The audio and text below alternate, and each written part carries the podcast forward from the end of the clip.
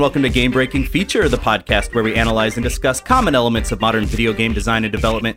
My name is Stephen Bennett, and in this episode, we're going to be talking about karma and morality systems. Save the village, destroy the village. Sometimes decisions in video games can be hard. To help me figure out the right thing to do as a man who's a karma, karma, karma, karma Oh. chameleon. It's my good friend Jared Bruner. Jared, how you doing, man? Excellent. That was that was fantastic. Did you like my Did you like my interpretations of the the Boy George lyrics? I did. It was very good, and it's not what you It wrote like down. I really, so I really me, William Shatnered the hell out of that, huh? You did a great job. It's very. I, I could see the artistic intent behind that. You really put yourself into it. Now, Jared, Yeah. congratulations. We've been doing this two years now. We. Oh shit. Have we? Two years we've been we've been an- annoying people with the sounds of our voices. Fantastic. well, to to be fair, people don't come here for our voices. no, I yeah, you know what they come here for, right? Tell me. Our amazing guests, and today's is no exception. We have a great guest. He's the author of the blog Stomp and a developer with Arbitrary Metric, the team behind Paratopic. Please welcome to the show, Doc Burford. Doc, welcome to the show, man. How you doing? I'm doing okay. Thanks for having me. Of course, man. Thank you so much for being here. I've been following you online on Twitter for a long time. I love most of your posts about game design, all that stuff. So it's it's honestly it's an honor to have you on the show finally. Tell me about your blog. Tell me about Stomp Blog. What is it? Well, uh, most people who know me actually probably know me from the work I do for Kotaku, IGN, US Gamer, all that stuff, right? I, I write about game design for those sites. Stomp was meant as a means of, shall we say, more reliable income. It's a Patreon supported blog. Uh, you know, people who don- donate X amount of money get to ask me which games to write about, and then I attempt to write about those games as best I can. Uh, sometimes I'm very late on those because I get distracted easily. It's very hard to focus on any one one given game for me, but I, I try to be interesting every month. Um, I would say Stomp is the place where I post the things I probably couldn't post anywhere else. Like what? Well, let's see. Uh, you know, I, I did an essay on walking sims uh, a while ago, and my editor for a certain magazine, I won't name it, but for a specific games magazine, uh, loved it. And then somebody above him read the piece, did not like that it was reporting on walking sims in a negative light. And it wasn't really, it wasn't that I was being negative. I was just describing how different people perceive the genre, and some people do it negatively. And so I I explored why why they might feel that way. I think walking sim itself has a certain connotation, like even just the term. I grew up with flight simulators, so to me it's affectionate, but I know that some people perceive it as a negative, but it is the name, right? It's just like Mhm. RPG is not a great term for what JRPGs are, but somebody named them RPGs at one point, and so now we have a completely different conception of what RPGs are from one half of the Mhm. world. It's and it's so names are never perfect, right? But whatever the case was, I wrote about this thing, and my editor liked it. My editor edited it. Um, it seemed like everything was good, and then this this editor, who I I don't know their name, uh, they got so they were so upset about it. They called me amateurish, terrible, all this other stuff, which I've never seen in, in all the years I've written about video games for Kotaku, IGN, all these you know big sites, right? Mhm. I've never had anyone belittle my writing. I've had some editors say, "Oh, this isn't working. What if we change it and we do and it gets better?" Right? That's how most of the professional world works usually. Right, right. I've never had anyone belittle me like this and also to remain anonymous. So it was a really strange experience to have. And so, you know, I took that post and I published it on my blog um, a while later because they didn't, I don't think they paid me for it. Uh, like, they got it like, oh, this is terrible. Cancel this guy or whatever. So, you know, I put that on the blog. But sometimes I don't, sometimes it's, it's weirder stuff, right? Sometimes it's just more esoteric stuff. You know, generally when I'm pitching something to a big site, it's really focused when I am working on my own kind of personal theory crafting, there's a lot of dot connecting that goes on. There's a lot of exploration. So I talk about weird stuff. Like I think I talked about, you know, dramatics in game design. That's not really something that you would want to explore maybe on a website that's consumer focused. It's probably something you talk about in academia, but academia is really dry. So, you know, it's the stuff that doesn't fit. It's the hopefully interesting stuff that doesn't go anywhere else. For for anyone listening to this, I will definitely encourage you to go check out Doc's blog because I'm guessing that if, if someone's listening to this this show, they're interested in game design, and we're so- on this show we're sort of the same way. Like we talk about all kinds of stuff. So do go go check out the blog because I, I guarantee you'll find something of interest there. Let's talk a little bit about your game, Paratopic. We were just talking to you before we started recording. You won an award at GDC, man, for for Paratopic. Congratulations. Yeah, that was uh, so much of that is I got to give huge props to my guy Chris. Chris Brown is this incredible dude in the UK that I met playing Payday 2. And way back in the day, he was like, "Yeah, I'm going to be a sound designer for video games." So you know, I just I had him in the back of my mind, right? And we, we tried to work on some indie stuff over the years, but when I was working on Paratopic, you know, I came up with this crazy game, and I was like, "Oh, this is going to be amazing." Uh, I roped my friend Jess into helping me build it, so she ended up um, doing a lot of like the actual, you know, art for the game and stuff, you know, level design. It has a really unique look to it. Yeah, yeah, she that's so much of that is Jess. But the award we won specifically was for sound design, excellence in sound design. And uh it's I knew Chris was right for the project. I, I've heard his work, I like his work, and I knew he had to be the guy for the game. And so I, I pushed really hard to get him on board.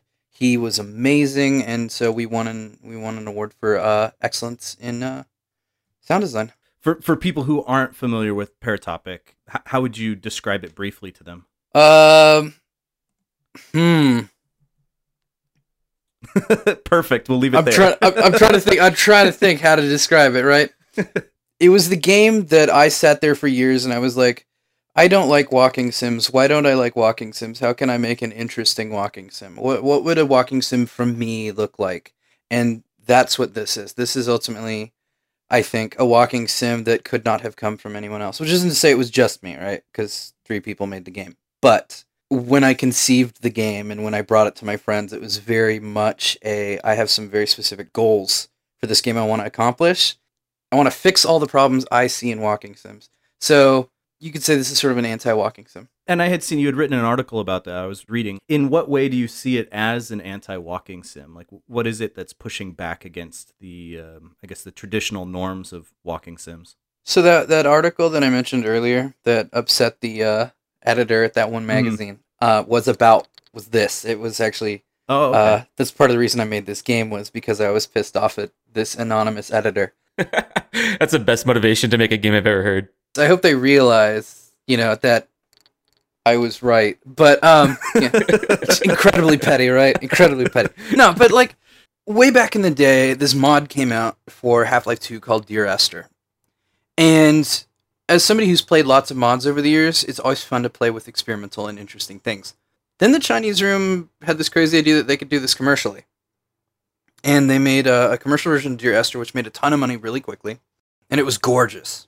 I think the art designer on that was like one of the guys who did uh, Mirror's Edge originally or something. I don't remember all the details, but like incredibly skilled artist working on that game. Game looks amazing. Game has a really good soundtrack, incredible sense of presence.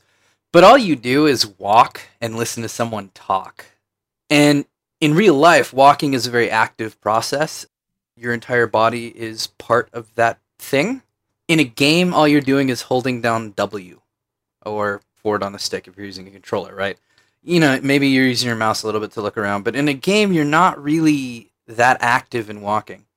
And as somebody who has ADHD, walking sims are incredibly boring because you're not participating in an experience. You're just kind of holding down a button, and that's it. It's not really mentally engaging or stimulating. So when I wrote my article, I basically said, I noticed that Chinese Room has just shut down. I know that Tacoma sold like only 10,000 copies, which is very low compared to Gone Home. And so I was I was sort of exploring the mystery of like why did walking sims fail? And sort of my idea, the, the thing that I, I felt like I was seeing was these games were really interesting to people in terms of premise. Like, oh, hey, this is a game about grief, or this is a game about somebody, you know, trying to find her family at home. And like, those aren't normally things we engage in in video games. But they were done, a lot of these games are done in a very, very sort of boring manner. Like, the idea of a blind girl getting to know a space could be really interesting. But in the game Beyond Eyes, you mostly just hold down a button and walk really slow while somebody talks at you. So it's not a very engaging experience. So my hypothesis was the future of the walking sim is going to be that they're going to actually turn into things with mechanics. And so I knew that if I was going to make a walking sim, it would need to be a game with a lot of different mechanics in it. So rather than have one contiguous experience where you hear someone just really expensive voice acting speaking at you, sort of telling you a story that has nothing to do with the actual actions you're taking, I was going to make a game all about actions with a story you'd have to figure out. I was going to be more about here are mechanics, and these mechanics are impact you in an emotional way, and we'll just go from there. So we're going to deal with, we're still going to deal with mundane things. We're going to deal with all this stuff, but we're actually going to have really intentional emotional pacing rather than just kind of hoping for an emotional response based on the subject matter. So yeah, we we built a game with a sort of photographic negative of a story, um, rather than sort of being really explicit with our narrative. You know, Jess and I talked long and hard about what we wanted out of the game, and at one point she wanted the driving sequence uh, to be 25 minutes long. I wanted to just kind of get that sense of boredom that you could get in maybe two minutes at most. The highway blindness. Yeah, I really wanted that road hypnosis, right? And she was like, I want to do 25 uninterrupted minutes of driving. And I was like, just no one will play our game and no one will like our game if you do that. So we I don't know. I don't know. I, there's there's people who play uh, Desert Bus for like 72 It's- hours straight. It's so- true. It's true. But they're usually doing that to raise money or something, right? Well, that's secondary. I think they're doing it because they just like the bus driving experience. maybe, maybe. I think the ladder climbing sequence in Metal Gear Solid 3 is like six minutes long.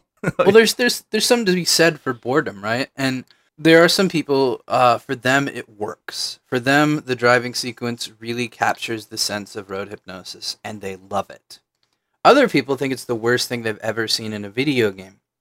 Um, having play tested the game 35 times probably more actually now at this point.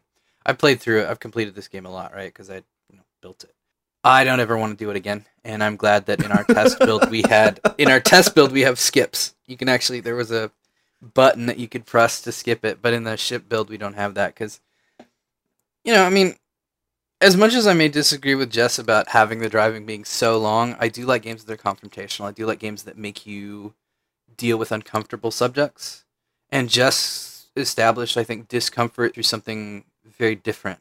You know, often we, we use discomfort through like violence or whatever, right? yeah. and and Jess made a, a choice here that I'm glad it wasn't 25 uninterrupted minutes of driving, um, but she made a choice that I think worked. I think made players have to deal with discomfort, and for some people that works, and for some people it doesn't, and that's great. So it's a it's a game that has a lot of different verbs, and it's a game that basically it's the anti-expository game. There is no exposition in this game at all. Nothing will be explained. If people haven't checked this game out or seen anything about it, people definitely should. I mean, just right off the bat, it's visually captivating. And I think that if, if people had an issue with walking simulators originally, if you tried out Dear Esther or something like that and you were like, no, this is not a genre for me, I think that this would be a good opportunity to sort of return to it and see if this game has something that you were maybe missing from those those other ones.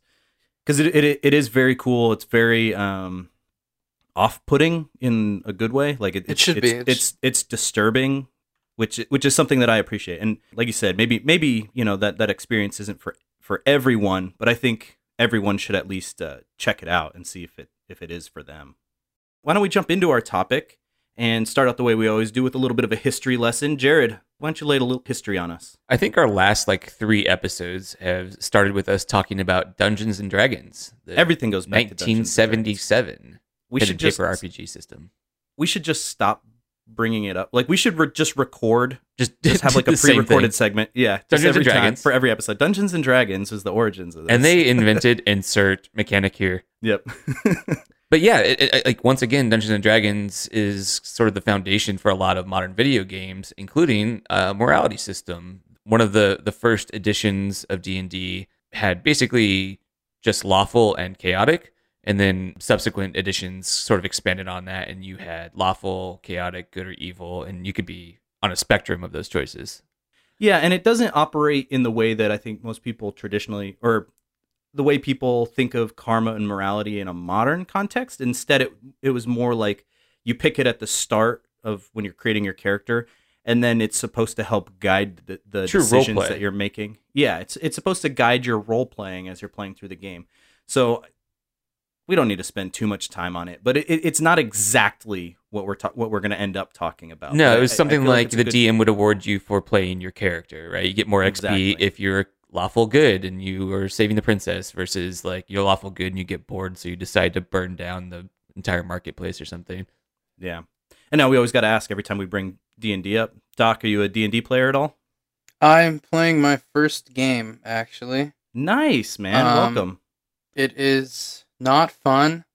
Oh no, no, it's it's uh it's it's our DM's first time and he's using a module and that module is maybe not good for first timers. That it- Mm. just more myself than my DM, but um it's uh yeah, it's an interesting experience, I'll put it that way. And plus we're doing it entirely through text, so it takes forever. to Oh, like text yeah. messaging on your phone? Uh no, just through Discord. But Oh, like okay, uh, I or- like, we're doing it through Roll Twenty and Discord. yeah, but- I've tried doing that. It's a it's a pain. It's yeah, it's slow. Yeah. But I mean, finding finding the right group is a huge part of it. Those are the things that come with like experience, especially if you're saying like your DM is kind of new to it. That's you know, he's he's played a ton of games, but he's never been the DM before. Yeah. So and that's something that comes with playing with being DM for a while. Is you start to like pick up on the little social cues of your uh, of your group and, Yep. and and know like oh, okay, this isn't really working. We should we should move to something else. But I hope you stick with it. I hope it uh, I hope it all works out because D and D is is a lot of fun. What do we got next, Jared? So yeah, that was sort of like the first mention, I think, or the first idea. You know, that kind of seeded the idea for morality systems. I mean, karma and morality predate D and D. I think it's maybe just the first time it's been. I mean, the first recognizable time it was put into any kind of game sense. Did you say karma and morality predate D and D? I mean, uh, you're not wrong, but that is So, I mean, mean, most understatement. I guess no, I, I know, I know. I mean, I guess that sounds pretty general and, and blanket, but Gary Gygax took a lot of inspiration from games that existed before D and D. A lot of like tabletop miniature, miniature gaming. You know, there may have been elements of that in other games that predated. it. It's just it's so hard to track down because there's not a lot of information about stuff that predated D and D, and uh, and yeah. I don't know. I don't know if I added anything to the conversation there. Jared, dig me out of this hole. What's Welcome next? to my world. Uh, no, so a few years after that, uh, Zork 3 on the Apple II computer came out 1982. It was written by Mark Blanc, or Blank possibly, Dave Lebling, Bruce Daniels, and Tim Anderson. It was published by Infocom. And like other Zork games, it was a text based adventure where you have to acquire the items and complete the game. This was the first game in the series, however, to track how players completed certain tasks. there were items that you needed to complete the game, just like in the other Zork games, but you you would be tested, and the number of times you had been tested was a visible stat. You could you could see how many times you had had these virtue tests, but you didn't know until you got to the end of the game if you had successfully completed each of the tests, Hmm. and you would just sort of like either win or fail, and that was like kind of the way that you knew. And I mean, the Zork games have always been like very unforgiving. Like if you did one thing wrong at the beginning of the game, it, you could keep playing for the entire game and then get to the end and realize you couldn't complete it. if I got to the end of the game and that happened to me, I'd be like, well, that was fun. Never touching this again. I mean, that's why there was like a lot of big communities built around these games. I don't know that anyone just completed Zork. I think it was sort of like a like group think. I don't think anybody was able to complete it without talking to their friends about like, oh, did you discover this thing, or hopping on Yeah, it's pre-internet like early too, man. Like, version, yeah, like early versions of forums or whatever to to discuss. you to talk to people in person. It's terrible. No, the thing about Zork 3 that's funny though is in like the previous Zork games, mostly all you had to do is get the items, so how you got them wasn't important. So it'd be like, all right, kill the ogre, whatever, you know, take the thing, steal the thing, whatever. And in this game, it was actually tracking how you did it. So you had to actually like be nice to the old blind man in order to get his staff instead of just like, you know, tri- tripping him and taking it or whatever it is. Like I in mean, the other games that you Do you have to like kill the ogre humanely versus like desecrating the body? I don't I don't know about all that. I don't know. I never played Zork 3. I the only the only Zork game I ever played was Zork 1 as a child and I was not old enough to comprehend what was really happening. For me it was just the fun of like putting in the inputs like go north and then like reading the description. It was kind of like a for me it was kind of like a choose your own adventure novel, but I never like played Zork the way it was supposed to be played. And that was that's my experience with the Zork franchise. This next game, I think we talk about this game as like we, it comes up a lot, but we don't know anyone who's actually played it. Is uh, Ultima 4 for the Apple II. Came out in 1985, designed by Richard Garriott and published by Origin Systems. It moved away from the hack and slash gameplay of the previous games, and it had more of a, a narrative built in. It also had a karma system as a core mechanic for progressing the narrative. The player had to achieve enlightenment in eight different virtues based on three capital P principles. Without going too deep into it, the three principles are truth, love, and courage. You could raise those by performing various actions, as you might expect. Uh, and or it- and lower, it- or lower. you, you can. You can go down. And it can affect your ability to achieve enlightenment in that virtue. Now, I don't know. Could you fail state that? Like, could you just get too low where there was no coming back? I don't know. I don't know. Again, I never No, played. no one played the Ultima games. They- Yep. Someone paid for them to come out, but that, I don't know if anyone played. There's them. a there's been a million of them, and I think there's only like two people that play them. No, it's actually a game that I have installed on my computer right now, but have not played. yeah, I think it's one of those games that's kind of like you need some put a set aside some time to learn it, and Yeah. it's that's hard to do. No, there, there's tons of people who play the Ultima games. Uh, I know Jeff Cannata over at DLC. He's a Maybe they're still playing, and that's why we can't find them. Yeah, maybe, maybe. You're not. You're probably not wrong. The thing about Ultima though, or Ultima Four in this case, was that it got direct inspiration from Hinduism and their beliefs in karma. Uh, Gary designed the karma system as a direct response to sentiment during that time. The RPGs promoted Satanism and unwholesome family values. He also reflected on how his other games rewarded poor moral decisions, and he wanted to craft a system to sort of encourage more positive behavior. And this is interesting because I think Ultima is Ultima 4 is probably the first game to feature a karma system in the way that we typically think of karma systems in modern game design. And to have it be such a conscious decision of like, look, my last game, you needed money so you could you could just kill the farmer and take his money and there was no repercussions for that in the game you know to have to have this karma system be a, a moral reflection of the the game designer on himself I, I think is is really cool What does it say about us as as humans that they're like, man, people really want to do some messed up things. Let's let's Mhm. make sure that we reward them for just doing the right thing. Yeah and and like many of the topics we talk about on this show i think it, it in a in a modern context it's in games because that's just game design you know what i mean? Like that's just the way it is. We got a game where you can talk to npcs we we have to give you the option to do good or bad but it was born from a very conscious decision to say like no i want to encourage the player to do morally upright things doc when we talk about morality systems karma systems in modern game design what first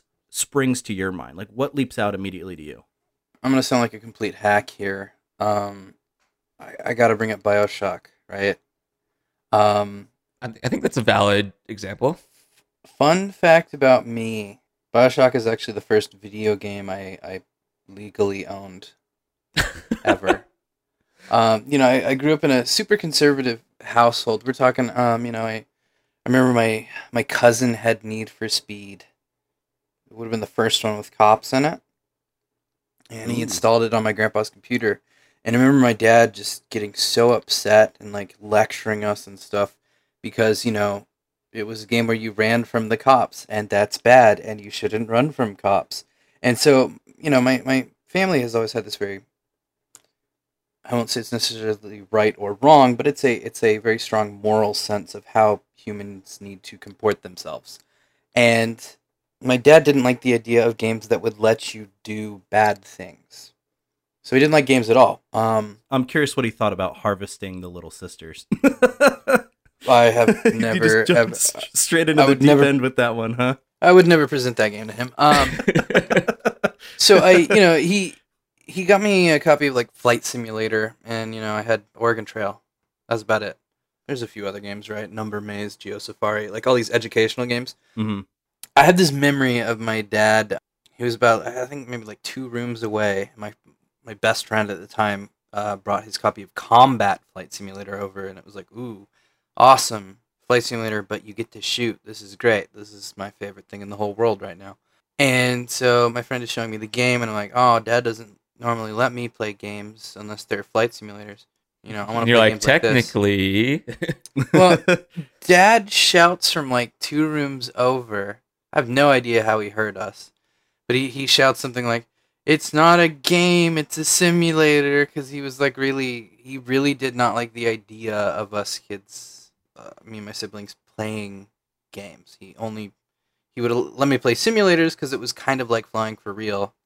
It, was a strange situation to be in, uh, growing up with parents who hated video games. Um, eventually, when I went to college, I got a copy of Bioshock. I played Bioshock, and you know that was that game, uh, especially then going and finding System Shock two after that, kind of made me go, oh wow, games can really be really interesting. And here's this game, Bioshock, you know, where it's like, do you kill the child or spare the child? That's like, ooh, that's cool. That's a neat moral choice because before this, all I'd ever done was like, you know, go over to my friend's house and play Age of Empires or something. I hadn't really seen what games could be, and Bioshock's actually making me make choices. And it's like, oh, okay, cool. This is where I want games to go. So I'm really glad that games are actually doing this. I think on its surface was first person shooter, but I think it Trojan horsed a lot of a lot of more nuanced like gameplay and, and narrative decision making in there. I, so I think that a lot of people for them it was like wait a second, time, like this like, game is making me feel emotions. Exactly. I think for a lot of people it was like I just want to jump in and shoot things in the face, and then they're like, oh wait, I have to make uh, difficult decisions about things, and I have to understand. I have to try to understand the philosophy of this underwater city. But so you you've been talking about it for a while now. Now I have to know. Did you do you save the little sisters or do you harvest them? I save them. Um, you know, I was, I was talking with somebody out at GDC and we were talking about moral systems in games.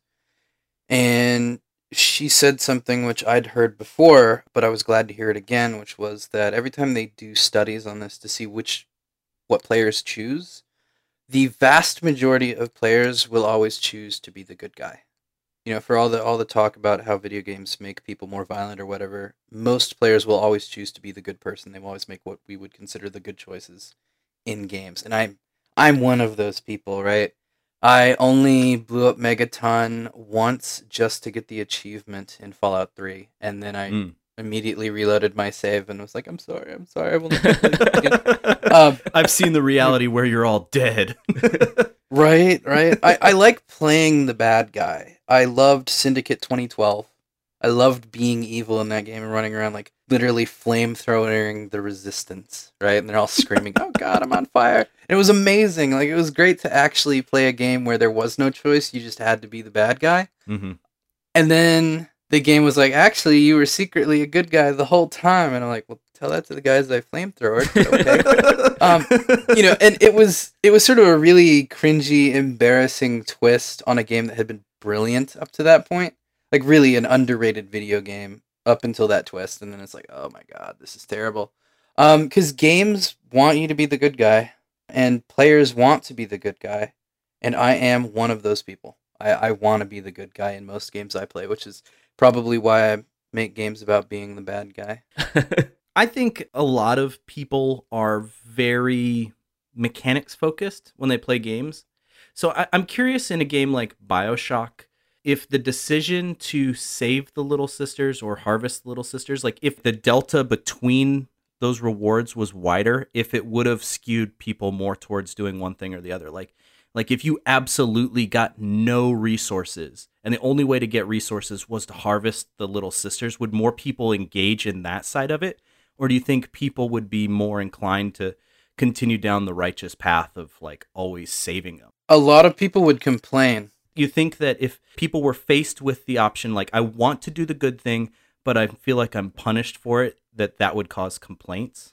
What you would see, and, and I'm saying this with some confidence, if you if you gave somebody a choice and the choice was between zero reward and 100% reward but people liked the moral idea of the zero reward rather than picking one or the other Mm-hmm. They would quit the game, call the game garbage, and get mad at the developers. And they would say, I wanted to be the good guy. Why didn't you let me be the good guy?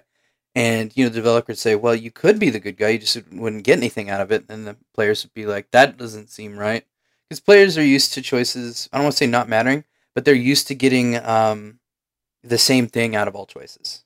And I think that that's because I think a lot of people are inherently like more mechanics focused. I don't know. There, there, there, there's got to be a better way to like to phrase it, but I think people want to enjoy the experience of playing the game more than they actually care about the story of a game. Does that make sense? Yeah. Oh yeah. And this is in spite of I think most people defining themselves as a narrative first gamer. because I think a lot. I think there are a lot of people who say I play video games for the story, but I think that when then confronted with something challenging like like what you're suggesting, like okay, you can do the right thing, you're not going to get any reward for it, then they you know then there become these complaints. It's one of the things I think makes game design so fascinating is there always has to be this general idea, this general sense of fun that exists, even if it doesn't necessarily make sense for what's going on narratively. I have a, a video game idea. I'm going to pitch you guys right now. All right. it's it's the Dark Souls of morality system. You've already lost the, me. The You've game already gets, lost Alright. me. the game gets harder the more good decisions you make, the more moral decisions you make. Wait, now you got to give me you got to give me an example. It's like Hercules' path, right? Yeah, sure. sure. Yeah. But like, So there's pun- the- like I mean, think there's of the- it like there's a story about Hercules, right? like the, where the better he- person your character is, the harder life will be for them. I don't know how you make that game or what that looks like. I mean, there's literally like that's what the Hercules story is about. Like he uh, he's talking to some person, and she's like, "Yeah, so Hercules, there's two paths to the the place you want to go. That path is really easy, but it's the bad one, and that path is really hard, but it's the good one." And so Hercules is like, "All right, well, I'm Hercules, I'm the best, so I'm gonna go do the hard one," and he does because he's Hercules. But, But- that's but that's kind of what BioShock suggested, right? BioShock suggested if you choose not to harvest the little sisters, the game will be harder for you. I just think that functionally, like it all kind of came out in the wash. Like, Right, It didn't matter one. same. It didn't matter one way or the It's- other. But that was the promise of that system in that game. like a lot of the abilities are pretty much the same. They're just reskinned Mhm. slightly. You know, the electrical versus water ability compared to the uh, like fire and oil ability are basically the I don't. same thing. I don't know. I don't even know what you're talking about. I just shot bees Oh. at everybody. That's all a fun ability there were other there were other abilities besides bees. That was the that was the OP ability in that game. right? Uh, you know, Dishonored comes to mind actually. Um, in Dishonored, if you play the moral way and you don't kill anybody, the game is harder because there's more guards around. If I remember right. If you get really violent and kill a lot of guards, then the game gets hard in a different way because now you've got the the zombie bug people. Um, there's more of them because there were more rats spreading the plague, and the plague made the bug people. I always do, you know, the less confrontational, like stealth path. So that's the way I played that game. And then I, you know, went back and looked at some of the marketing, and it was like crazy, like teleporting, stabbing a guy, like doing some like cool stop motion stuff. And it was just like I didn't get to in- interact with any of that because all of that was combat mechanics. So I was just like kind of quietly tiptoeing around. Yeah, I uh, I complained about it when I finished the game, and then I had a conversation with Harvey about it where we kind of talked about why Arkane did some of the things they did, and you know, I mean, ultimately for me, I would be the happiest person in the world if Arkane did not have the end game judgment screen where they talk about you know who you are and what you do. In Dishonored 2, I killed all the witches. There's a there's a magical machine that's supposed to rob them of their powers, but in the first week of the game's release, there was a, a small bug that prevented that machine from working correctly. So, since I played the game right on launch, instead of the patch, they came out like, you know, four days after it launched or whatever. Since I rushed through that game, uh, I ended up playing this game with like all these witches around. And so I, of course, killed all of them because the combat was really fun.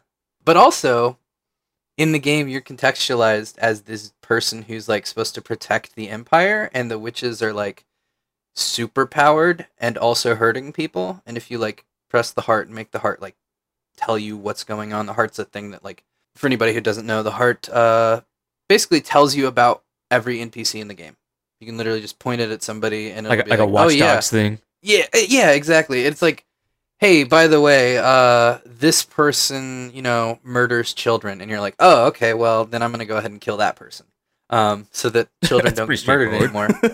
yeah, it- well, I mean, like the the game doesn't have a, it doesn't really have a justice system, right? hmm You are just kind of one person, and you have a couple verbs at your disposal, and most of those verbs are stab or punch or murder. You know, it, it's they're violent verbs. Mhm. So the only way I can do good in the world of Dishonored is fundamentally to either not stab somebody who doesn't deserve to be stabbed, or to stab someone to prevent them from stabbing other people. Those are like my only choices for being a good person, essentially.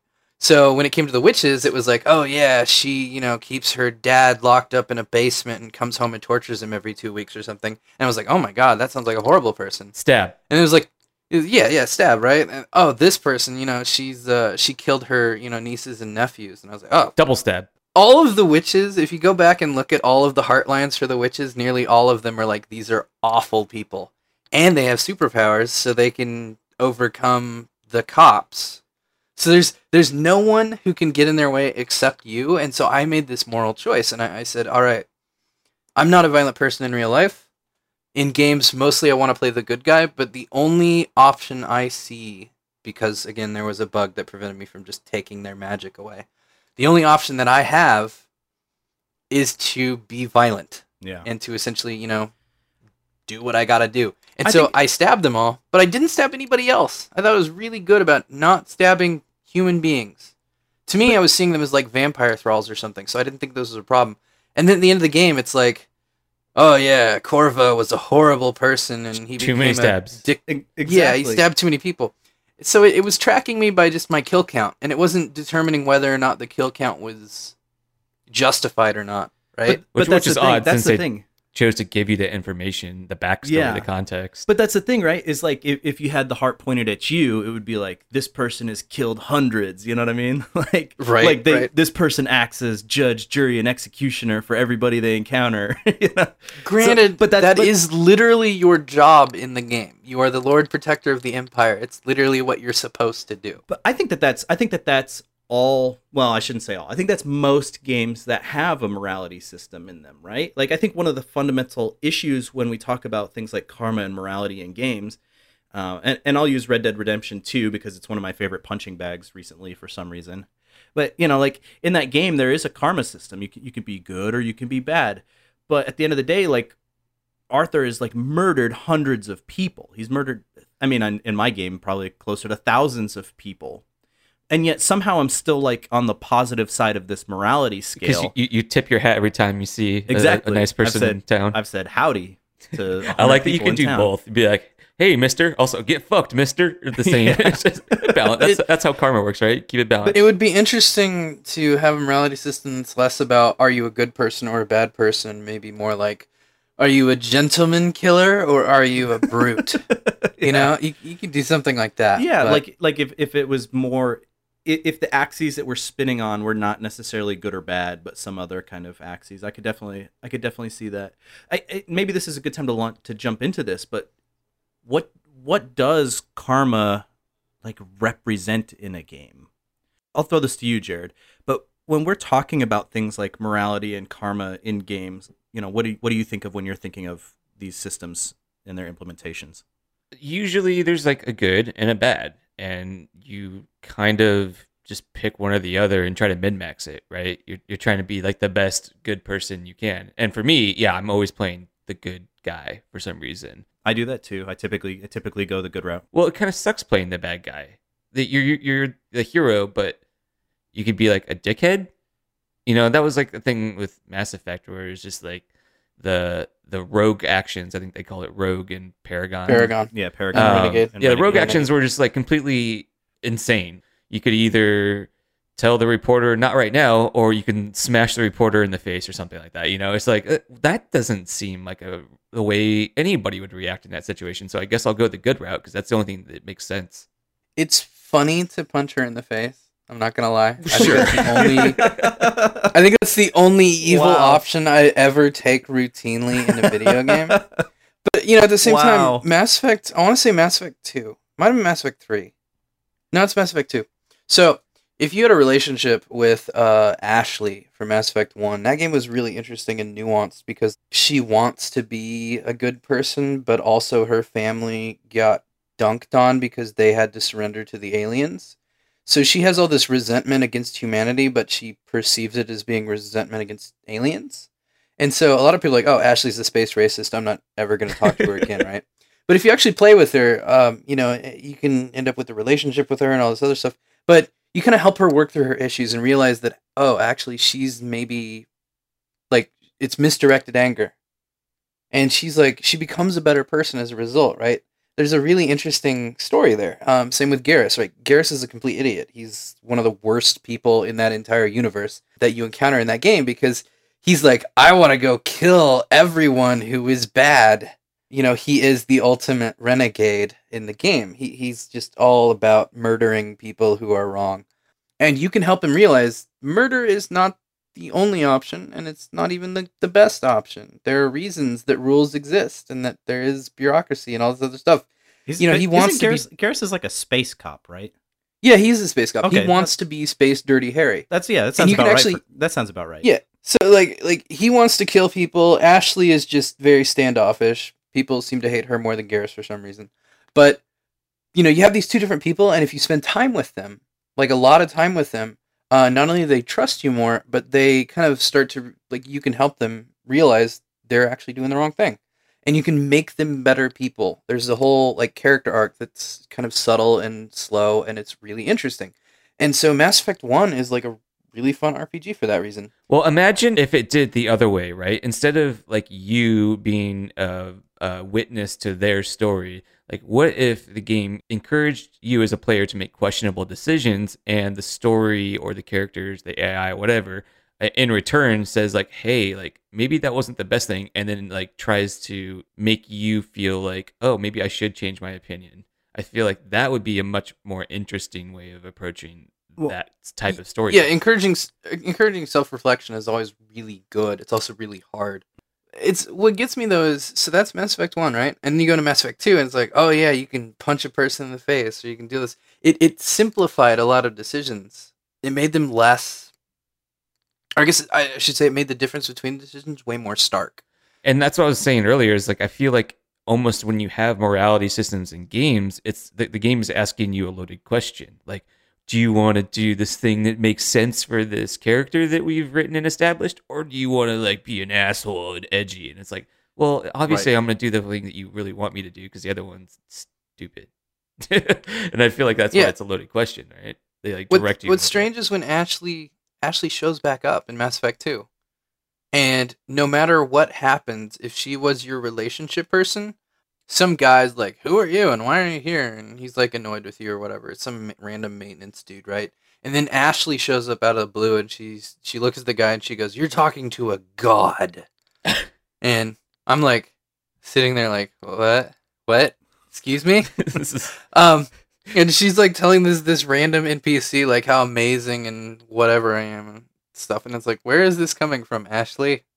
What is this line even? You know, it, it was very strange because if I was playing Renegade, that that's a weird line to have. I mean, if I was playing, you know, Paragon, it's also really weird. It's just a bad line in general. But then you get like you get like Garrus, right?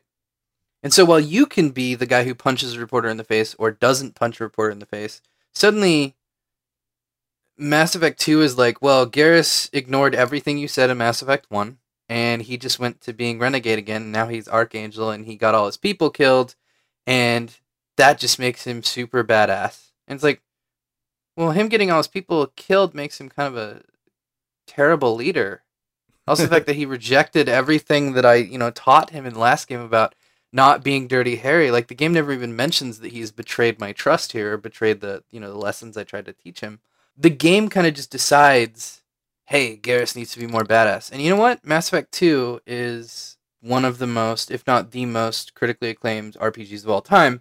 Whereas Mass Effect 1, the game with like the really sensitive, in-depth, interesting story where a character learns to evolve and grow, that game is not as well received.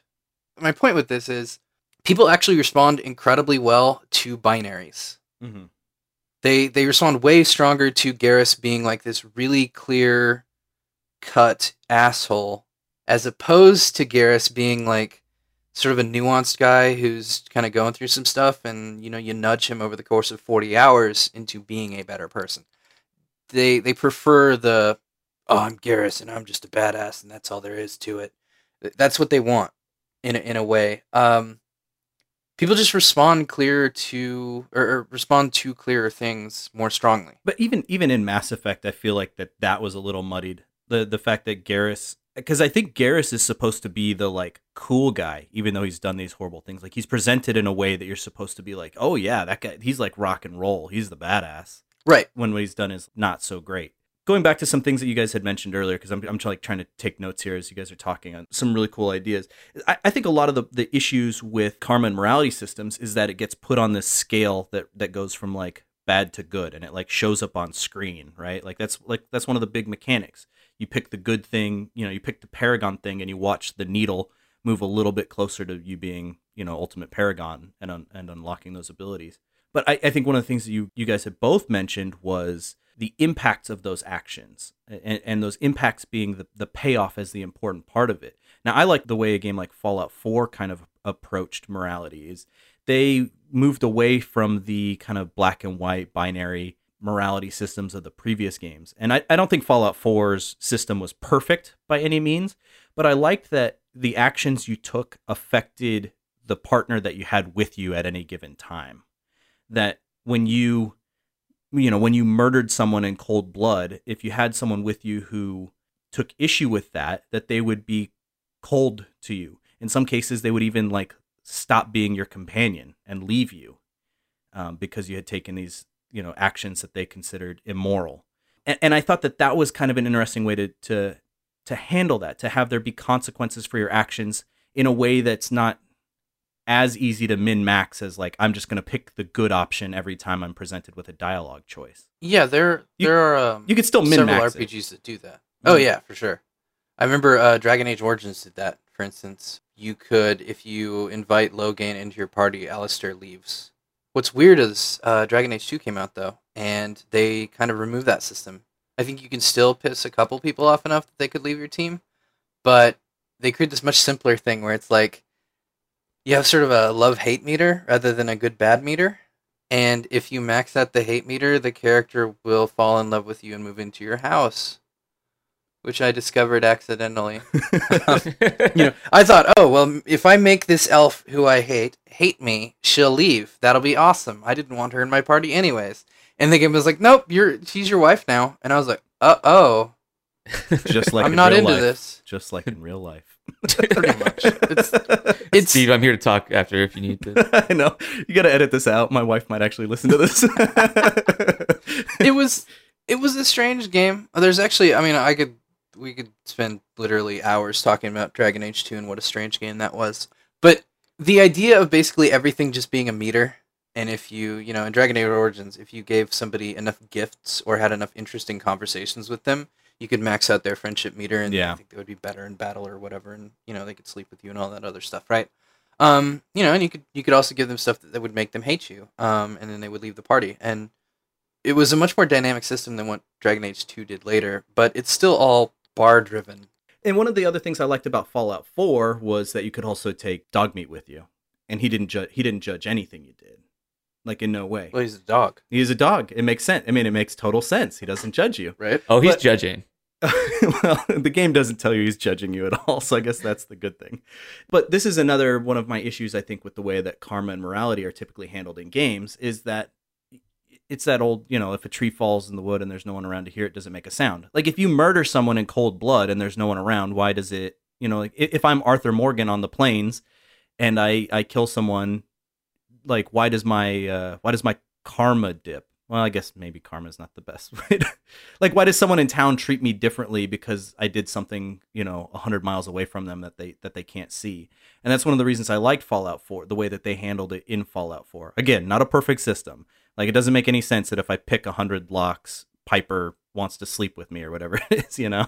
Or, But- you know, there's the way that The Witcher 3 sort of approached it and everything is kind of just bad in that world. You know, there's there's just Mhm. never ending wars and, and a lot of people in poverty and the way that they kind of make present their moral choices is in, you know, these very gray shades of gray, right? And there's no meter to tell you if you're doing a good thing or a bad thing. You're like, well, I guess I would do this or or um Geralt would do this in his situation. And you- often don't really see like because you did that, you don't see what the implications are until several hours later in the story. And I think that that's a, a smart approach, is because they have built a world in which there aren't good and bad systems. You know, everything's kind of bad or uh, or depressing in a way, and you just kind of try to do your best. I, I think why CD Projekt Red works is because what they do is is very character driven rather than morality driven, right? Right, I Instead of want to- saying, That's what like I would never in, in, in any other RPG. I would be like, no, you don't have to pay me. Like I just want to be a good guy and do what's right. But playing The Mhm. Witcher, I'm like, well, yeah, I'm a I'm a mercenary. I need to get paid, so I, I don't mind playing that way because they've established that in, in that character. but they they they could even do other things too, right? Like if you told a person, "Oh no, I don't need to get paid for this," right? They might have written that character to be like a shifty person who takes advantage of people, right? And so now that person is thinking, "Oh, I can take advantage of this Witcher," and that can open you up to an entirely different quest line where that hypothetical character is like gonna try to scam you. Essentially, they can take literally just advantage of your that kindness. Yeah. that's that's kind of the thought process I think that goes on behind their quests is like they're like, oh well, I know who this person is, and I know what this person would think about your decision. So all of your decisions in a Witcher game are based on how the characters feel versus an invisible meter. So I, I think that this is starting to get at maybe the heart of what my my biggest issue is with morality systems in games is that I think morality systems are an attempt to introduce gameplay mechanics and couple that with narrative mechanics. And it's these it's these two elements that should almost operate independently but are forced to be coupled. And I think it's because players want to know that their that their actions have some sort of impact in the story. Immediately. I think that receiving that feedback that what you are doing is important is the best kind of feedback that as a player you can receive. And so we've come to this system where the the narrative implications get gamified in this karmic, you know, like in this karma system and we just end up with the the bar, the bar that we've been talking about this whole time, this like good and bad bar. But how do you decouple those things? Does removing the just the appearance of the bar does that go enough or does that eliminate the the whole reason to have a karma system in the first place? I think it's it's ultimately it's a resolution issue, right? Oh, for sure. you know, if you look at a really low resolution image, right, it has everything broken up into like discrete discrete chunks, right? Mhm. To a point where it can be completely, you know, you see just a couple like squares, and those squares could mean any one thing. then as you add resolution, those details become increasingly smaller. You know, as your pixels are getting smaller, right? Mhm. So a really high resolution image, which looks true to life, is the one where those individual pixels are the least visible. And so with a morality system, the ideal morality system in a game, the one that's gonna not feel fake, is the one that is hiding the most. It's downplaying a lot of that. It's not here's a one big meter right in front of your face. It's more like, yeah, there's a meter, but it's invisible and you can't see it and you don't really understand how it works. You know, it's the more you obfuscate, the more lifelike it will feel. But then I think Because humans don't have meters, right? Yeah, but then I think the other side of that is player players want that that like immediate feedback. I think players love watching scales slide back and forth. Right, Maybe maybe do. more than actually playing a game. I think I think people people just like to see a number go up or down. Which is why I think the the curation of Witcher is probably the best implementation we will ever see. Ever see, Because huh? like my, well, yeah, well, I mean, I think they can get better at what they're doing, but I just mean of all the solutions I've seen, I think that's probably the best one. Right? It's um, you're playing a game and you make a decision, and then that decision is curated by the the, the narrative designers so it'll come back in an interesting way. They always made sure all their the decisions that come back are interesting and never just a good bad thing, right? Like Mhm. you may make a good choice, but then some person's like, "I can't believe you killed my father." And you're like, "Well, your father was poaching children." And he's like, "But he was still my father and I'm upset about that." And you're like, "Yeah, but he was literally a child murderer. That's bad. I killed him. it was a good reason." And he's like, yeah, I know, but he was family. And you know, you can do things like that in the, in the game where it's like it's a memorable moment because and I'm, I'm intentionally, you know, making up examples rather than stealing from the game because I don't want people to get spoiled if they haven't played the games because they should. Um but you know, by creating moments that feel memorable, people are more likely to be like, oh yeah, I'll come back to that. Like, I'll, I'll be honest, I don't really remember any Paragon or Renegade actions in Mass Effect at all, because they're they just kind of had the A path or the B path. And in The Witcher, it's more like they sat down, they went, all right, based on the choices you could make here, what is going to come back to you that's memorable? It was always about what's memorable rather than what's good or bad. And I think that makes a more satisfying game. And that's where the that's where you get the feedback. Rather than having the Paragon Renegade meter, it's more like they just Mhm. made sure every option would be a good option. Or a satisfying option, or at least an interesting one. So it's a it's an interesting direction to take. It re- it relies on having a really good narrative team though, and uh, most people don't have the advantage of of that because a lot of people bring narrative designers on super late in the development process rather than than bringing them on early, which is the whole other problem. I want to talk to you about the way that you approached morality in your game. Well, I guess I, I guess I'll just start asking you the big question: like, how, how did you approach representing morality in your game? Because your game is is a game that discusses a lot of. I don't want to Mhm. spoil too much of it, but it is a game that discusses crime. It, it discusses poverty. It discusses minutia. It discuss you know it, like it, it's a game about a lot of different things. But when you set out to make this game, was morality something that was on your mind? Yes. I tend to design games based on how I want people to feel while playing them. A lot of people, you know, they'll sit down, they'll go, okay, what rules do I want to establish or whatever. No, I I sit there and I go, how do I want you to feel while you're playing this game? And the entire game experience is based on how I want you to feel because that's how horror is designed, right? Horror is the only genre in video games where people literally only focus on, or they focus on emotions first, and then everything is designed to support that emotion. That's why I think horror is as strong as it is compared often to other genres. It's because it's laser focused on one specific feeling, or at least the the bouquet of feelings, bouquet of feelings that you uh, you would have in a horror experience. Most other genres aren't focused on those feelings, so it falls apart. So I knew I wanted to have certain feelings, and so I knew as a result that I would need a sort of strong moral core for the game, or at least a a worldview, a perspective, right? So, um, living in poverty, I, I was kind of pretty sure that I wanted to, by making a game about fear, or dealing with fear, I should say, making a game dealing with fear, I wanted to make a game that kind of dealt with the emotions of poverty. Um, I wanted to create a lot of anxiety as coming from that direction. So, you know, you have this guy who's like forcing you into a job that you don't want. You live in a place that sucks. Like all these things about the game, all these really tiny details in some ways, and it comes out in conversations in other ways. And I realize that's not exactly morality, but it is like all these characters have specific worldviews. Because they have specific worldviews, they have different moralities. Like you've played the game, right? You, you know that I have a bunch of conversation systems in there. Yeah, yeah, that was actually going to be my next question is in a game that has discussions, opportunities for you to select things that you're saying to to other characters. At the end of the day, it, it it's a very like fatalistic game. Like you're on one trajectory. I mean, as, as far as I know, there's just sort of the one arc through it. So it, like it Yep. suggests that you as the player have agency in the story, but also you understand it as you're playing it that you don't necessarily have agency. Like it, it presents it presents those elements that you would see in other games, but but plays out in a more like traditional narrative sense at the end of the day.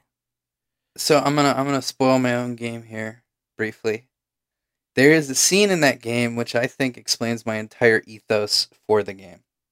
If this is a game about poverty, then this is a game about helplessness. If this is a game about helplessness, then this means you probably don't have the ability to make the choices you want. Your agency is limited, in this case, by his financial situation um, and his inability to escape it. This is, I mean, this fundamentally is a game about powerlessness. All three protagonists in the game have almost no power at all. hmm This is like the opposite of a power fantasy, right? One character can't speak. She has no lines at all. It's that's Birdwatcher. She doesn't say anything. Then there's another character, the assassin, who, you know, she has a gun, right? She has power over life and death in a sense. There's one person she kills, but you can't choose not to kill that guy. The game cannot progress unless you shoot that man, and it's a really brutal, gory kill because I wanted you to like really feel the shock of what shooting a person is No, like. it's, and it's very effective. Right. Every time I watch streams of the game, people are like, "Oh my god!" Like no one expects the violence to be that brutal. It just did an amazing job on it. But I wanted to make sure that you were forced to do this thing because so many games are like, well, the good moral choice would be not to shoot the guy, Mhm. right? You either shoot or you don't shoot. That's good or that's bad, right? Mhm. You know, Metal Gear Solid's like, oh, you you shot somebody, you're not as good as somebody who didn't shoot somebody. So I wanted to be like, no, no, no, you don't get to choose because this character doesn't get to choose. I want to be like, look at this ugliness in the world here. Look at this person who has to kill someone. Her name in the game is Assassin, right? Mm. That's all she does. She assassinates. So, like, I took away choice because I could have very easily put a choice system in there, but I, I wanted to be very clear that you don't have a choice. You have to do this terrible thing because I wanted players to I wanted to confront players with that. I wanted them to be like there is no easy way out. There is no way to feel good about yourself doing this. You are going to have to brutally murder somebody. That's the way it is. Cuz it's an ugly game. It's a game about this ugliness and it's a game about helplessness and that helplessness leads to ugliness. I didn't want to punish them the way that some games do where it's like, "Oh, you're a bad person for doing this thing that I, you know, made you do." Like the white phosphorus moment in uh in Spec Ops the Line, right? Yeah. the game like makes you do that and then it taunts you for it and it's like are you taunting me for choosing to play the game and paratopic's like more like no this is a very ugly game and this is a game about fe- bad feelings like this is not a, a happy game When you were designing Paratopic, did you feel any sort of sense of responsibility for the moral decisions that were that were going into the game? Because one of my first experiences with a karma or morality system in a game comes from a game called Black and White. And for people who don't remember Mhm. Black and White, it was like um, you, you you were viewing a, a world from above, from the view of God, and you were essentially God, and you had this avatar on the planet that sort of did your bidding, and you could do good or bad things as you were sort of trying to cultivate uh, civilization on this on this world. The way the game played out depended on you know if you chose the the morally right thing or the the morally dastardly thing, and then that would be represented in the way that your avatar appears on on the planet. I mean, it, and the game was called Black and White because your decisions were like good or bad. But the interesting thing about that game is it cast you as as God, right? Like I think the way a lot of people typically think about morality is that it's passed down from some higher power. But here's a game where you're playing that higher power and the the definition of good and bad were still coming from somewhere even higher up than yourself. In this case, the game designer. Like the game designer is the Mhm. one defining what is a good action and what is a bad action in that game. And even though you're playing God in the game, you you still don't get to choose, you know, what defines good and bad in that game. It's it's dis- it's decided for you.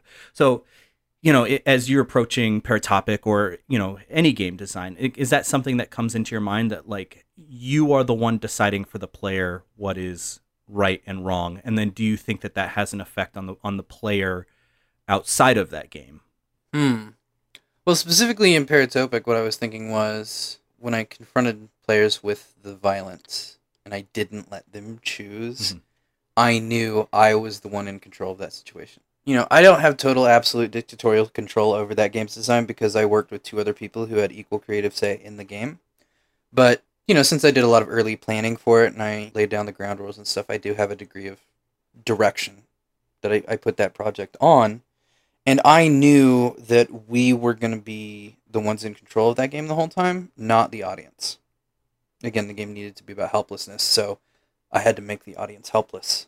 Right. Mm. So yeah, in in that sense, I did know, and, and for future episodes, if we ever get around to being able to make those, um, I knew exactly where the game was going. Like I, I mean, I know what, I know what the rest of the game is. Right. I know what a lot of those scenes are. I know what the other characters are. I know who you end up playing as. I wanted a game that was very curated from my end, controlling how the player is and behaves and stuff. Um, so in that sense, yeah, I was the one controlling all that. Um, but that's going to depend on the game, right? In a co-op multiplayer online, you know, shooter with loot, I'm probably going to handle morality a bit differently. I'm probably just going to portray players as heroes all the time, and that'll be that. Um, it'll it, it's gonna depend on what the game is and how I want the player to feel. Um, the next game I'm building, which is turning out really good so far, the outcome is already decided for a lot of the really small games I'm making, there aren't a lot of systemic decision making to be had. So it's more like you're just kind of going on a journey, um, or the decisions you make are intentionally meaningless. And so in this game, um, yeah, actually, the decisions you, the most important decision that the player character makes happens before the game starts, and then the game itself is just the consequences of those actions playing out. Hmm. So it's not that your choices don't matter; it's that. Man, I wish I could spoil it, but we haven't announced the game, so I don't. I don't want to talk would about be, it That yet, would be right? first to like spoil a game that hasn't even been announced yet. I like it. right right it's yeah it's i mean I, I did tweet about the game and then somebody saw the tweet and went that game sounds incredible. I'd like to build it with you. And i said all right let's do it. And now we're building that game. So yeah i mean that's how i made paratopic too right? Like i, I tweeted something along the lines of i know how to fix the walking sim. I want to play a game where you're a bird watcher in a forest who gets gored to death by an elk man.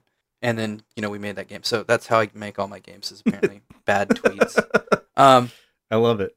but yeah, like like for the small games, I'm actually really interested in sort of like ugly feelings and inevitability and all, stuff like this.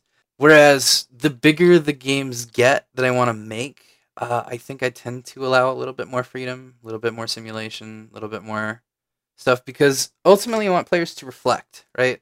Video games are sort of empathy generators. So when I want to put you in somebody else's shoes, you don't get as many choices. When I put you in a world, then I want to give you as many choices as possible, and I want those choices to have strong enough feedback that you can sit there and you can go, "Oh, you know, that makes sense. I did this and it did this thing to me and I have thoughts about that." Mhm. Right? And I think the save the child, murder the child dichotomy of BioShock probably doesn't accomplish that level of self-reflection. But I mean, yeah, the bigger games I make, self reflection is more where I want to go. I want to make things that make people think about themselves, learn something about themselves. But, you know, ultimately, sometimes I just want to put you in somebody else's shoes. I want you to do things that are outside of your comfort zone that w- you probably wouldn't do yourself. So, you know, in this game, this new game I'm doing, this person has been doing something very bad for a long time and as a result, there are certain relationships, certain bridges he's already burned, and he can never unburn those bridges. And you start the game having already burned those bridges. I don't want to do the, you know, the spec ops thing of being like, ah, you player, you're a bad person for doing something outside of your control. It's like, no, no, no. You just, you just get to inhabit somebody else's head for a while and Yeah. be that person. I guess maybe on that note, how do you think that the approach to game design or, or karma systems in game design could be improved to to give players a better sense of their their impact in these worlds? Like like if, if you were just gonna give like some piece of like I guess like blanket advice to the industry, like what what's something that you would say to, to, to make these systems more meaningful in games? Honestly, I think The Witcher's, like I said, The Witcher is is doing it right. They are making it all character driven. In general, every interaction you have with human beings is an emotional one. Every impression you leave on a person is one that they're going to feel about some Mhm. way, right? So, I would like to see more decisions in games that look at the emotional fallout of every interaction you have rather than an invisible meter that sort of is the super abstract version of a religious entity right you know there's hundreds of billions of religions out there um you know that all have slightly different paradigms but most of them all have this idea that there's some god or something that is going to judge you later Mm-hmm. right? Like whether it's Christianity, Islam, Judaism, Buddhism, whatever. There's always some sort of karmic system or some judge or whatever that determines what you are. And so that's how a lot of games do it. And I don't know if games are doing that because it's tied to religion or if that's just the easy way to do it programmatically, so to speak. I, I don't know why people have made that decision, but I noticed that it lines up with how a lot of religions handle Mhm. morality. But in most of our interactions on a day to day basis, it's more about emotions, right? If I go to McDonald's and I yell at the person at the counter, sure, God may be like, hey, you know, now that you've died and have, you know, come to the afterlife, uh, you were a bad person for yelling at that service worker. That's totally a thing. But in my actual life here and now, if I yell at a service worker, that person's going to have a feeling and that feeling's going to impact their day. And if I run across that person again, that person may have thoughts about me and Mhm. who I am. So I'd like to see more moral systems that are very character driven, very human driven. It's more about the emotions of what's happening than, oh yeah, you get the blue power if you, you know, chose the good option and you get the red power if you chose the bad option. Um, I'd like to sort of decouple it from rewards and make it more just about the emotions of the thing. And so the decisions you make are really about the emotions you want to experience in the rest of the game. I think that by asking players to make that choice, you're asking your player to role play in a certain sense, no matter what genre of game you're playing. And I I think D and D had the right idea where if you're picking your character, decide you know this isn't this character's first day in this world. So what, what's their background? Are they are they good? Are they evil? Or somewhere in between? Uh, you get rewarded for playing that character. And I think most video games are uh, the uh, same way. There's a character that the world has already established in most cases, unless you're playing something where you're just going in as a blank canvas, which I have trouble thinking of too many games where you don't already have a backstory of some type. You, you're Um, born y- in Fallout Three. It's true, yeah. I guess you you could just be, you know, they do give you the sense that you could just be a dick the whole time. So I guess that would work. But yeah, I like the idea of systems rewarding you for playing your role. What I would like to see ultimately is a system that rewards player growth on that level as well. Uh, you start out with one set of beliefs because the game has set these up, and you are able to change your mind or uh, take different actions going forward because the game was able to influence you in a way and somehow reward that. I think would be really interesting. Um, but I feel like that's very, uh, I don't know, that's kind of existential right there. I, I have no idea what that would look like. This is this is where we get into. Steve brings up procedural generation for the millionth time.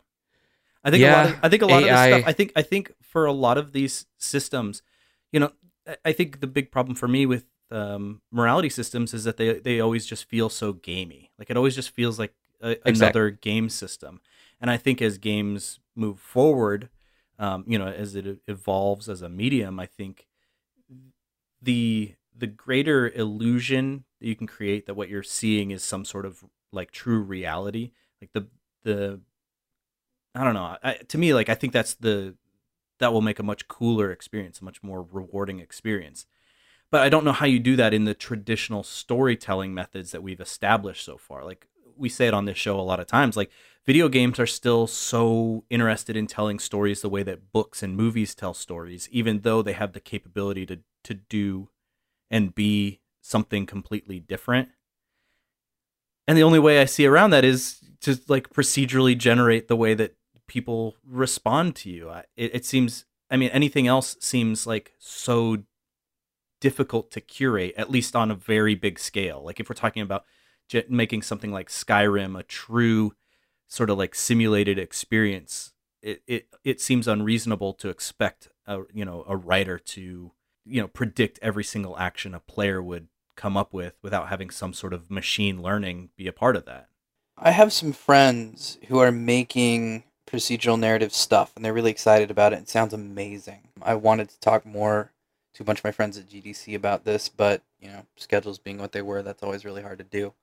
Um, but I asked one of them a question, which was if I have a character, or if I have two characters who know something is going to happen but don't want to talk about that thing, and just decide to spend time together, how do I how do I procedurally generate that? How do I procedurally generate subtext, Mhm. right?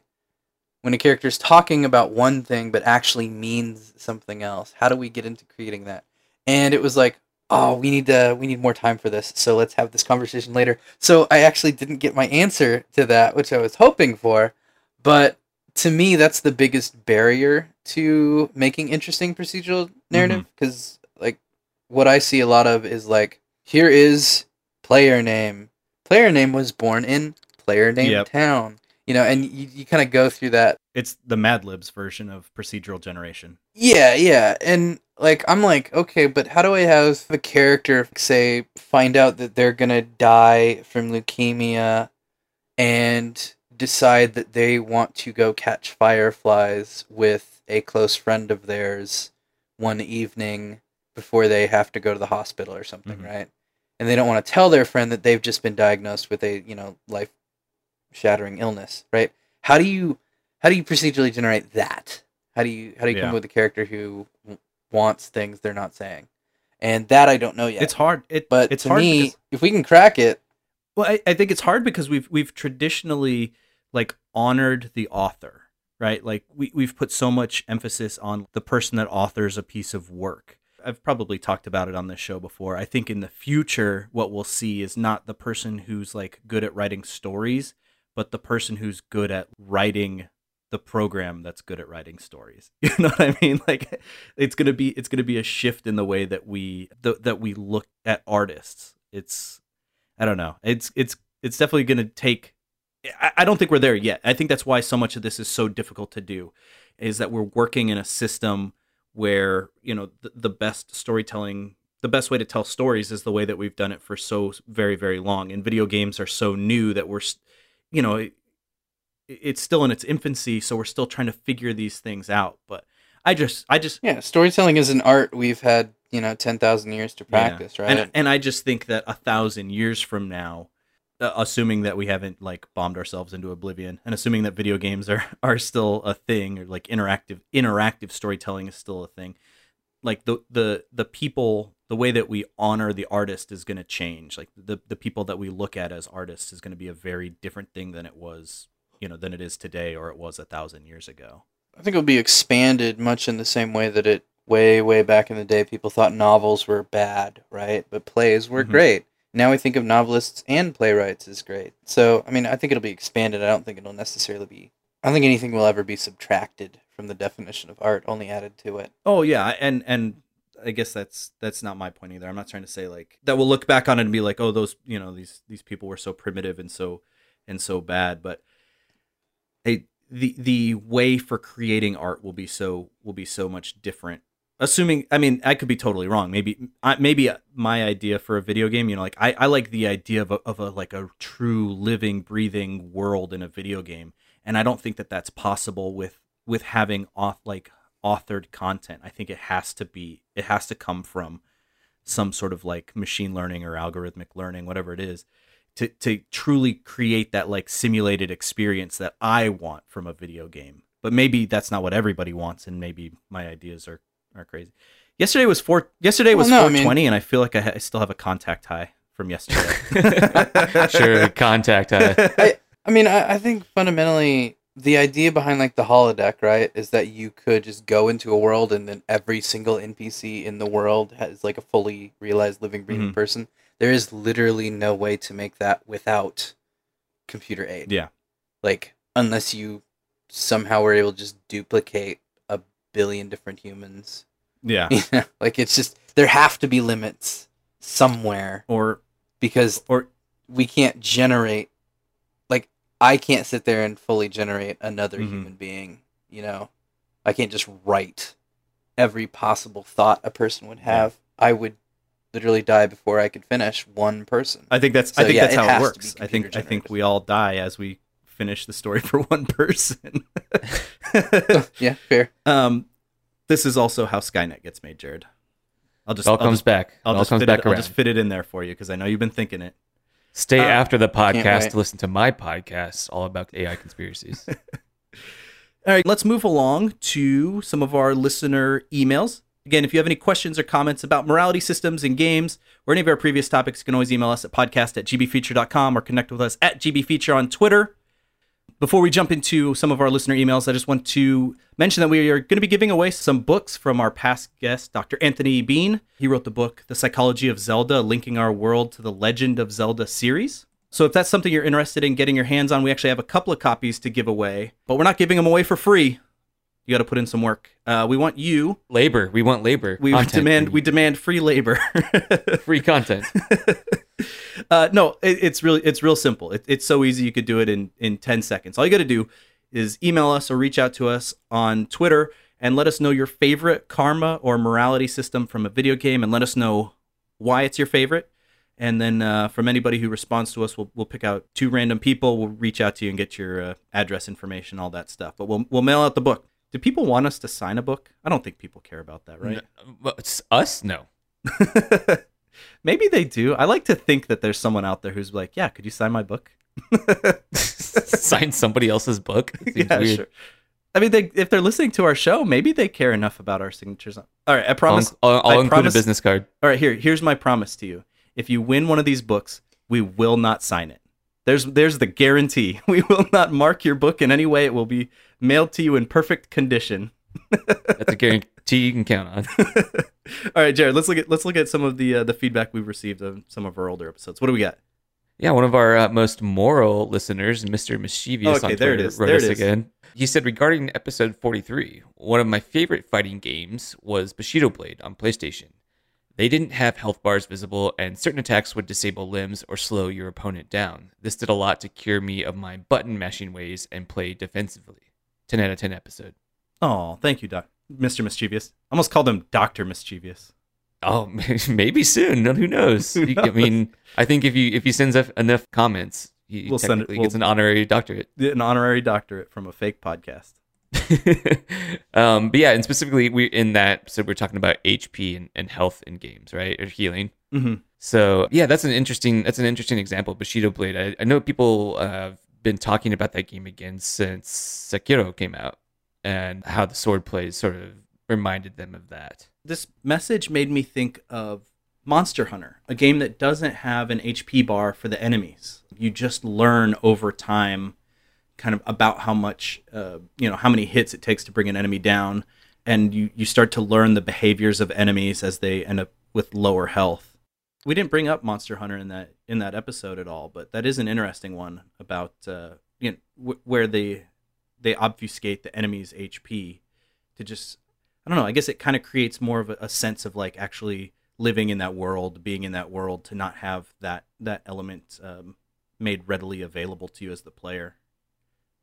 You know what else did that? Final Fantasy VII. You didn't really see the um, total HP of some of, at least the bosses, and uh, you kind of just had to do enough damage until they died. I think there might have been an ability that one of the characters had where they could like analyze the the enemy and you could find out like its weaknesses and its HP, but I don't think you could just see it normally.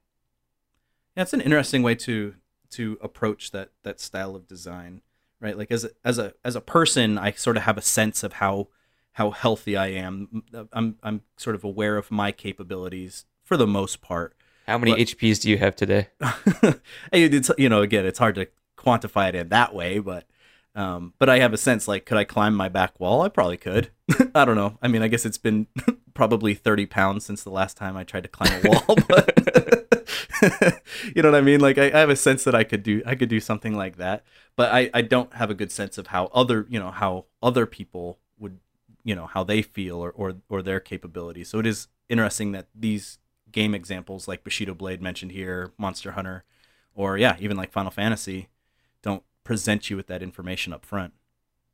I don't know. Interesting. Thank you for that's uh, good feedback. So thank you for that, Mr. Mischievous on Twitter. Uh, is that it, Jared? That's it for feedback today. Cool. Again, you can always send us your emails at podcast at gbfeature.com or connect with us at gbfeature on Twitter. And definitely do it if you want to get one of those books. Free books. Free books. Good. It's good for you. And that's going to do it for this episode. Before we get out of here, I want to thank our guest, Doc Burford. Doc, thank you so much for being here, man. How can people keep up with your work? Where can they find your video game? Lay all the details on them. Well, thanks for having me. You can generally find me at Doc Squiddy on Twitter. Honestly, that's the best place to get a hold of me. There's also my blog, The Stomp, which is well, it's Stomp, but it would have cost me twenty thousand dollars to buy that URL. So, um, it ended up being The Stomp, T H E S T O dot M P. That's pretty good. Yeah. Wait, what is the uh, .mp? What where does that what does that actually belong to? I do not remember. I I wanted just sto.mp, but that was like literally I think it was like twenty five thousand dollars. Jeez. And then like if you're four letters, it's much cheaper. So I was like, all right, I'll do five. I got the stomp. Uh, um, To answer your question, Steve, it is the top level domain for Northern Mariana Islands. Of course. How did I So not there know? you that? go. I should have I should have I should have known. It's so obvious. Yeah, it was. I was trying to domain hack for a really long time and just come up with some sort of cool word, and I came up with like hundreds of words, and all of them were either taken or not possible. And I finally came up with. Oh, you did it. You did it the right way. Um, a while back, I was doing a YouTube channel doing some movie reviews, and we ran into that same problem where it's like, all right, what do we what do we call our show? And everything we looked up was already taken. So eventually, rather than going like, okay, you know, like let's just try a lot of little words, instead we just strung together the most incomprehensible, like long collection of words that we could find, just to guarantee it did not exist anywhere else on the internet, and that's what we used. But looking back on it, it was the, the dumbest thing we could have ever done. right. For, right. for those interested, it was uh, Dr. Film Psychedelic Mustache Review Emporium. It's a Just mouthful. rolls right off the tongue. It's a mouthful. That definitely is.